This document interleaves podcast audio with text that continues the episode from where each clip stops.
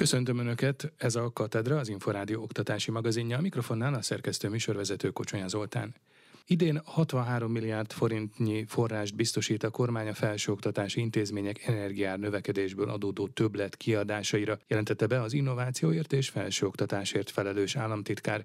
Rozgonyi Ádám készített interjút Hankó Balással. Tavaly év során az energiaáraknak az elhibázott brüsszeli szankciók miatti durva emelkedésével az egyetemekkel megegyeztünk abban, hogy ha az elvárt energia megtakarítást hozzák, akkor a megnövekedett energiakiadásaikat viszont a kormány biztosítja. Így minden egyetem energiatakarékossági intézkedéseket vezetett be, amelynek eredményeképpen mind a gáz, mind a villany, mind pedig a távhő felhasználásában az elvárt megtakarítás megjelent. Ugyanakkor ezen elvárt megtakarítás fölötti volt az energiaár emelkedése, ezt biztosította 63 milliárd forint értékben ezt az energiaár növekményt a kormány, amely 63 milliárd forintban nagyjából 22 milliárd forintot tesz ki a 4 orvosegyetemnek a klinikai betegellátáshoz kapcsolódó energiatöblete, hiszen ott az oktatás mellett folyamatos betegellátás is történik. Nagyjából 32 milliárd forintot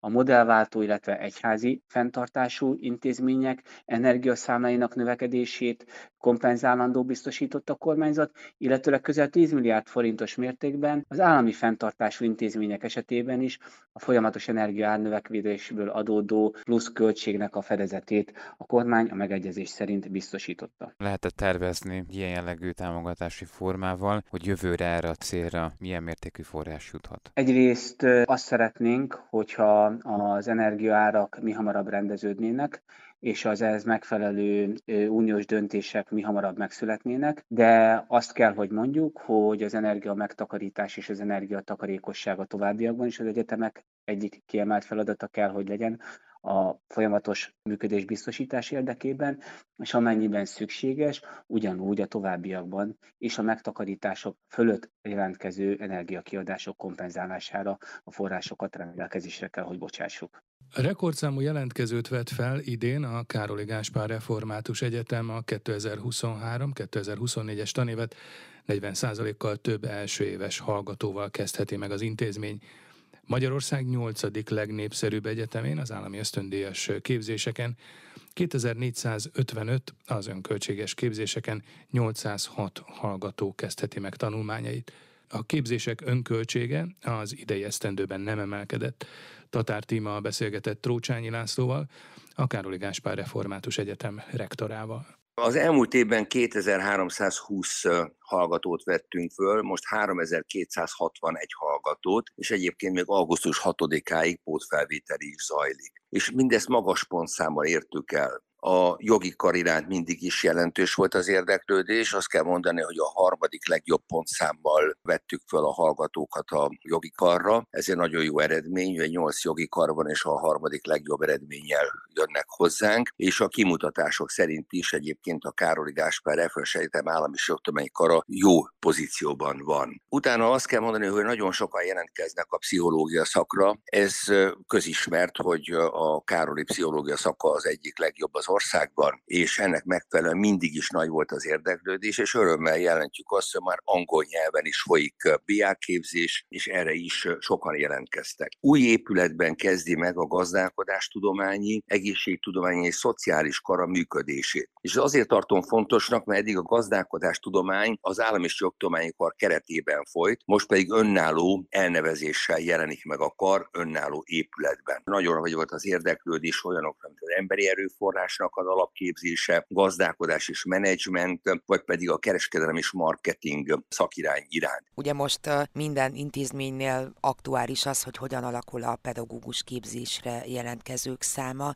Mi a helyzet ezzel kapcsolatban a Károlin? Itt is sokkal többen jelentkeztek, mind a nagykörösi, kecskeméti, mint pedig a budapesti képzésre, és ez örvendetes. Úgyhogy egyébként nem kellett a pontszámokat levinnünk, tehát a tavalyi pontszámot tartani tudtuk, ami azért is jó, mert így a színvonalat is biztosítani tudjuk. Én azt gondolom, hogy nekünk nagyon fontos a református középiskolákkal való kapcsolattartás. Van közel 40 református középiskola. Ez azt jelenti, hogy számunkra rendkívül fontos, hogy a mi hallgatók hallgatóink ezekben az intézményekben is tudjanak gyakorlatot folytatni. Igyekszünk azért az elméleti tudás mellett a gyakorlati képzésre fókuszálni, hisz mindennapokban kell a pedagógusoknak helytállni. Kialakítottunk a Károli Gáspár Református Egyetem a Junior Akadémia révén egy nagyon erős kapcsolatot a református középiskolákkal. És úgy gondoljuk, hogy ez is egyébként hozzájárult a sikerhez, hogy a pedagógus és az óvónők képzés iránt most nagyobb az érdeklődés. Ezt mi örömmel vesszük, kiemelten akarunk foglalkozni a pedagógus képzésben résztvevő hallgatóinkkal. Nagy örömmel vágunk neki ennek az esztendőnek, bizakodóak vagyunk, a tehetséggondozás rendkívül fontosnak tartja az egyetem. 3 szakkollégiumunk van, ahol jelentős ösztöndíjat is tudunk adni a hallgatóinknak. Persze felvételi van a szakkollégiumokban, mind az állam és jogtudományi szakkollégiumban, mind a bölcsészettudományi, a történettudományi, Benda Kálmán szakkollégiumban. Tehát azt kell mondani, hogy a szakkollégiumi hálózatunk rendkívül erős.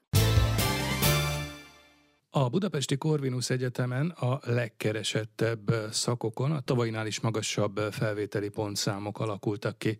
Az intézmény általános rektorhelyettese Szabó Lajos Zsámboki Zsoltnak beszélt a részletekről. Nagyon jó eredményt ért el a Budapesti Corvinus Egyetem a mostani felvételi eljárásban. Azt látjuk, hogy a legjobb képességű hallgatók választják a Corvinus Egyetemet, és hát a legkeresettebb alapszakoknál a tavalyinál is magasabb pontszámok alakultak ki. Legmagasabb pontszám minden képzést figyelembe véve is a Budapesti Corvinus Egyetem nemzetközi gazdálkodási alapszakján alakult ki, ahol 480 pont kellett legalább ahhoz, hogy felvételt nyerjen a hallgató. Mekkora volt most a túljelentkezés a Corvinuson, és végül hány diákot tudtak felvenni?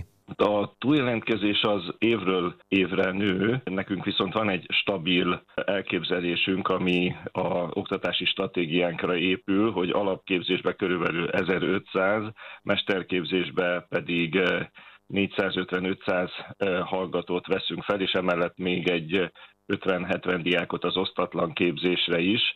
Több mint duplája a jelentkezési ráta, úgyhogy tulajdonképpen mi ehhez tartottuk magunkat. Tehát, hogyha a számokról beszélünk, akkor 2085 hallgatót vettünk fel, ebből 1536 az alapképzésre, 483 a mesterképzésre, és nagyon fontos, hogy ezen kívül, a felvén kívül még csaknem 600 diákot vettünk fel a nemzetközi felvételi eljárásunkba.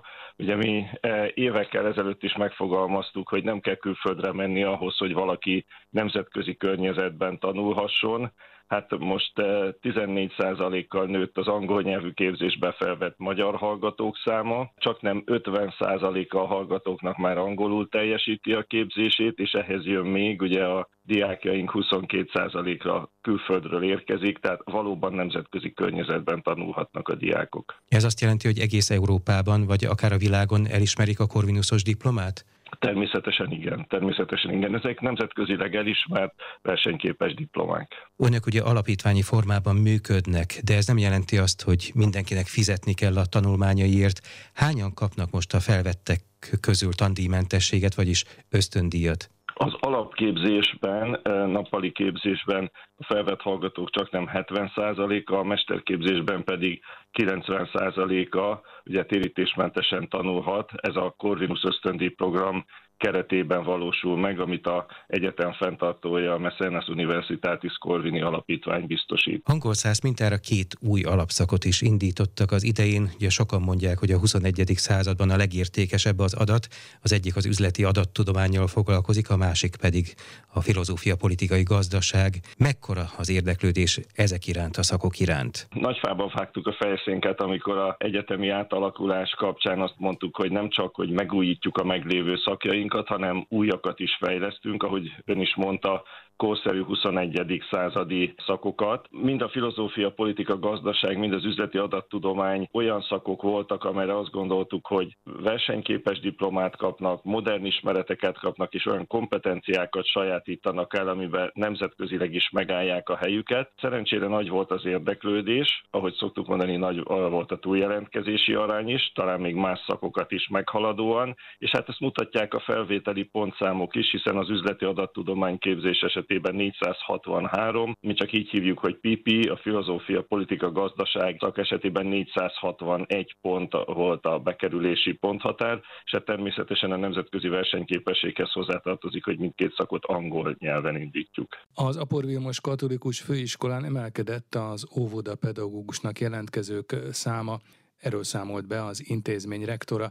Herceg Zsolt arról is kérdezte Gloviczki Zoltánt, hogy mi motivál ma egy fiatalt arra, hogy óvónő vagy tanító legyen, és mindez mikorra enyhítheti az ágazatban tapasztalható létszámhiányt. Nagyon pozitívan értékelem, és különösen büszke vagyok arra, hogy nem kellett ehhez az eredményhez engedni annak a kísértésnek, hogy elengedjük a jövő pontszámokat. Nagyon sok vidéki egyetem azt a stratégiát választotta, hogy kinyitja a kapukat mindenkinek, ami lehet stratégia, de én kényelmesebben érzem magam így. 2,5-3-szoros az első éveseink egyelőre látható száma a tavainak. Az óvodapedagógus és a szociálpedagógus szak a legnépszerűbb, egyúttal a szociálpedagógiában a legnagyobb növekedés is, tavalyhoz képest 4-szer annyian jöttek. Az óvodapedagógusnak jelentkezők számának növekedése az egy tendencia, vagy egy új jelenség? Eddig úgy tudtuk, hogy óriási hiány van ezen a pályán. Óriási hiány van minden pedagógus munkakörben. Azt kevesebbszer szokták emlegetni, hogy ezzel együtt a 2010-es évek előtt lényegesen kevesebben jelentkeztek pedagógus képzésben, mint mostanában. Volt egy emelkedés kétségtelenül a 2010-es évek közepén, most ehhez képest is jó az eredmény. Emögött azért az van, hogy a bejövő minimum pontszám központi meghatározása, illetve az emelt szintű érettségi kötelezettsége megszűnt ebben az általános felvételi eljárásban, tehát itt elsősorban a levelezős hallgatóknak egy feltorlódott tömege most kerül be az elmúlt 2 év után. Nagyon reméljük, hogy ez azért a következő években is megmarad. Nálunk például a nappal is frissen érettségizők száma is jócskán emelkedett. Nem új egyébként a történet, az óvodapedagógus szak évtizede a 10 legnépszerűbb szak között van, most kiszorult innen, de mindig is nagyon kedvelték. Ha pedig ilyen sokan jelentkeznek óvodapedagógusnak vagy éppen tanítónak, az óvodákban és az iskolákban mégis létszámhiány van, akkor azt kell megvizsgálni, hogy valóban a pályán helyezkednek-e el, ugye? Részben ugye a lemorzsolódásról is beszélhetünk, de talán ez itt kevésbé jellemző, sokkal inkább az, hogy kiváló hallgatók megszerzik a diplomájukat, de aztán nem egy óvodában vagy egy általános iskolában helyezkednek el. Hogyan látja ezt a problémakört? Ez egy nagyon logikus következtetés, de mindaz, amit elmondott, inkább a tanárképzésre jellemző. Ott a lemorzsolódás és a pályán maradás is nagyon-nagyon kritikusan alacsony, illetve a lemorzsolódás magas. Az óvó és tanítóképzésben valóban nagyon alacsony a lemorzsolódás, és például a mi intézményünkben szinte 100%-os a pályán maradás is. Itt az igazi magyarázat az óriási generációs szakadék, tehát elképesztő hiány van egy generációban, nyugdíjba mennek, 50 év fölött van az átlag életkor a pályán, ez szinte képtelenség még ilyen itamban is pótolni. Aki most ebben a helyzetben óvodapedagógusnak és általános iskolai tanítónak akar tanulni, annak a legnagyobb motivációja az elhivatottság? Annak a legnagyobb motiváció az elhivatottság, illetve ez talán meglepő, a pályának a ígéretessége és jövője. Tehát annyi beszélünk ma a munkaerőpiac változásairól, a mesterséges intelligenciáról, talán bagatel szempontnak tűnik, de ezek olyan pályák, amelyek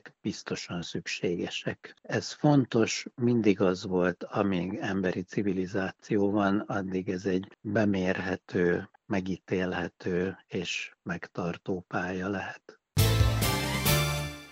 Több mint 1,5-szeresére nőtt a Budapesti Metropolitan Egyetemre felvett hallgatók aránya a tavalyi tanévhez képest. Az intézmény elnök vezérigazgatója, Tóth Ágnes, Herceg Zsoltnak beszélt a részletekről. A Metropolitan Egyetemen több mint 1,5-szeresére nőtt a felvett magyar hallgatók aránya a tavalyi tanévhez képest. Mi dönt ön szerint az egyetemek között, és miért döntöttek ennyien a METU mellett? Nagy a verseny. Nagyon sok tényezőt vesznek figyelembe a hallgatók. Amit mi látunk, hogy az egyetemnek a gyakorlatorientált megközelítése a legfontosabb számukra. Nekünk a célunk az, hogy a munkaerőpiacon sikeres hallgatókat képezzünk. Nem az akadémiai kiválóságot tartjuk elsősorban szem előtt, előtt, hanem a hallgatók oldaláról közelítjük meg a képzést. Ezért is alakítottunk ki egy olyan módszertant, ami hozzásegíti ahhoz a hallgatókat, hogy könnyebben készüljenek fel a változó világra. Én azt gondolom, hogy ez az egyik olyan tényező, ami biztosan ehhez hozzájárul. A másik kiemelkedő pedig a nemzetközi környezet, hiszen a METUN több mint 1000 külföldi hallgató van, és ez minden bizonnyal szerepet játszik abban, hogy milyen arányban választják a METUT. Amikor már egy hallgató, egy leendő hallgató eldöntötte, hogy a METUT választja, utána az önök meglátása szerint milyen szempontok alapján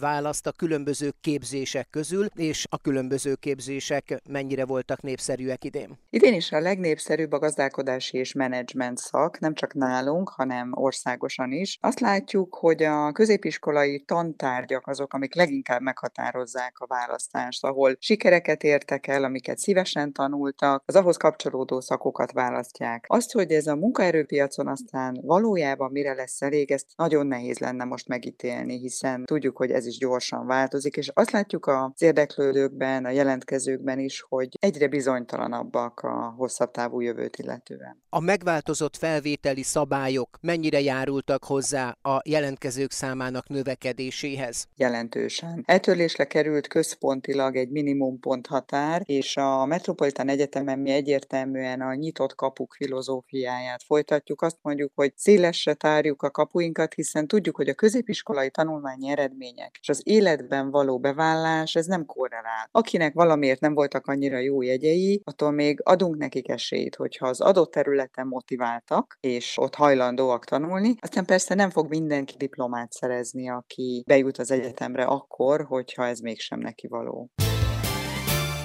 A Móli Nagy Művészeti Egyetem egy teljesen új ösztöndíjrendszert vezet be a következő időszakban. Voltaképpen nem is csak ösztöndíjrendszerről van szó, hanem arra vállalkoznak, hogy felkutassák és felkarolják a szegényebb sorból, hátrányosabb helyzetből érkező tehetséges fiatalokat. Az ösztöndíjrendszerről Böszörményi Nagy Gergellyel, a Móli Nagy Művészeti Egyetemért Alapítvány elnökével beszélgettem. Az elmúlt évben nagyon jelentős arányban nőtt, talán 60%-kal nőtt a hátrányos helyzetű jelentkezőknek a száma a felsőoktatásba, és ez egy cél is kormányzati oldalon, tehát nem tisztem a kormány nevében nyilatkozni, de az látszik, hogy ezen akar dolgozni a kormány, és valami történik, megmozdult a területen. Egy konkrét intézmény, most ebben az esetben a MOME, cselekvési lehetőségei, azok limitáltak. Viszont az a meggyőződésem, hogy azt, amit mi tudunk, azt meg kell, hogy tegyük, és ahogy már a modellváltásnak és az egyetemek megújításának a más területein is, gazdálkodásban, képzések megújításában, úgy ezen a területen is létre akartunk hozni egy mintaprogramot. Tehát egy olyan kis léptékű, szerény léptékű kezdeményezést, amivel megmutatjuk azt, néhány év alatt leteszünk konkrét eredményeket az asztalra, és megmutatjuk, hogy ha egy intézmény meg akarja tenni a ráeső részt ezen a területen, az esélyteremtés területen, akkor meg tudja tenni. Mi azt mondtuk, hogy minden évben 25-25-25 szegény sorból származó fiatalt fogunk felkutatni és felkarolni, kiemelkedően tehetséges, de szegény hátterű fiatalt. Hogy találják 16, meg őket? Mindjárt kitérek arra, és 16 év körüli fiatalokat, akiket felkészítünk arra, hogy sikeresen felvételizzenek az egyetemünkre. Igyekszünk visszakompenzálni azokat a hátrányokat, amiket ők a szociális hátterük miatt elszenvedtek, és felkészíteni őket két területen, kreatív területen, tehát mondhatjuk, hogy szakmai területen, és mentális területen, mentálhigiénés területen arra, hogy sikeres felvételi vizsgát tegyenek. És még egy nagyon fontos dolog, nem csak azt tekintjük majd sikernek, hogyha a MOME-ra felvételiznek. Örülünk annak, hogyha más egyetemet választanak, és annak is örülünk, ha adott esetben nem felvételiznek, de a saját életükbe valamiképpen a perspektívát meg tudjuk nekik adni. A mentálhigiénés meg a szakmai felkészítéssel. Tehát sokféle sikersztorit várunk ezen a területen. És hogy kutatjuk fel őket? Ez lesz a legizgalmasabb. És megmondom őszintén, hogy én ezt a részét várom, és ettől vagyok a leginkább lelkes, ugyanis terepmunkával. Nem online, nem interjúk, nem kérdőívek és egyebek segítségével. De hanem az egyetemről kimennek kvázi mentorok, akik majd mentorálnak. A MOME-n létrejött egy csapat, vegyes összetételű csapat, két szempontból is vegyes összetételű. Egyrészt MOME-n oktatott kreatív mesterségeket képviselő szakemberek, másrészt mentálhigiénés szakemberek. Egyrészt belsősök, másrészt külsős segítők, tanácsadók részvételével, és ők fel fogják szántani Magyarországot. Most az első időszakban, az első 3 évben Észak-Kelet Magyarországot és Délnyugat Magyarországot, és aztán fokozatosan fogjuk bővíteni ezt a programot. És helyi tanodákkal, helyi civil szervezetekkel, meg helyi önkormányzatokkal fognak együttműködni, és létre fog jönni nálunk ebben a kis műhelyben egy új tudás Magyarországról. Hogy hol működnek olyan intézmények, tanodák, civil szervezetek, önkormányzati fenntartású entitások, közösségek, ahol érdemes és lehet ilyen tehetségeket felkutatni és felkarolni. Katedra. Merre tart a hazai oktatás? Milyen lesz a holnap iskolája? Ez volt a Katedra, az Inforádió oktatási magazinja. Megköszöni figyelmüket a szerkesztő műsorvezető Kocsonya Zoltán azzal, hogy várom önöket egy hét múlva, ugyanebben az időpontban ugyanitt. Addig is magazinunk korábbi adásait meghallgathatják az Inforádió internetes oldalán, az infostart.hu címen. Viszonthallásra!